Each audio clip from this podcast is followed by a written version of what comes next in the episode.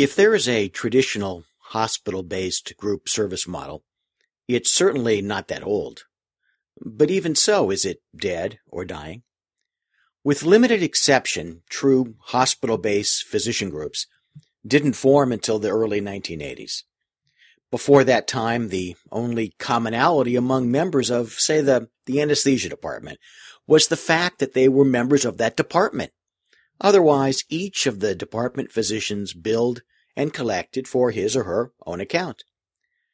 The pressures of managed care contracting led to pressures from hospitals to form groups, which led in turn to exclusive contracting.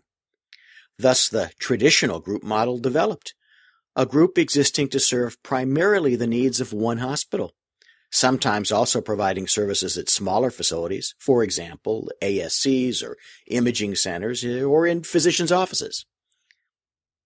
Today, traditional groups are under pressure from larger regional and national groups, and from staffing services masquerading as national groups. Sometimes claiming higher quality, but often simply competing on price and with paraprofessionals.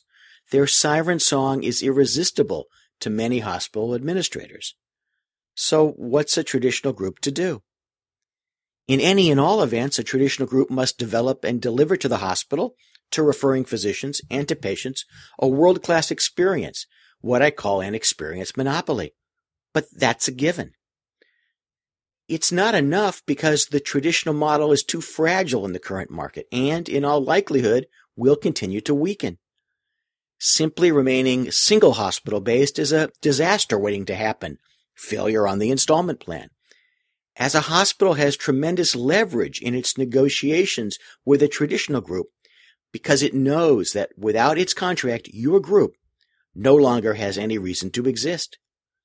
Groups need to counter that leverage by developing a true business structure that involves contracting with multiple entities, mimicking the strategy of the larger competitors, but with a few very important differences, including the fact that management is actually on the ground, the fact that ownership is local, not distant, and that it's private practice, not private capital. And also at the same time, those groups that want the best future must be willing to counterattack the national groups on their own turf, exploiting the weaknesses of that model.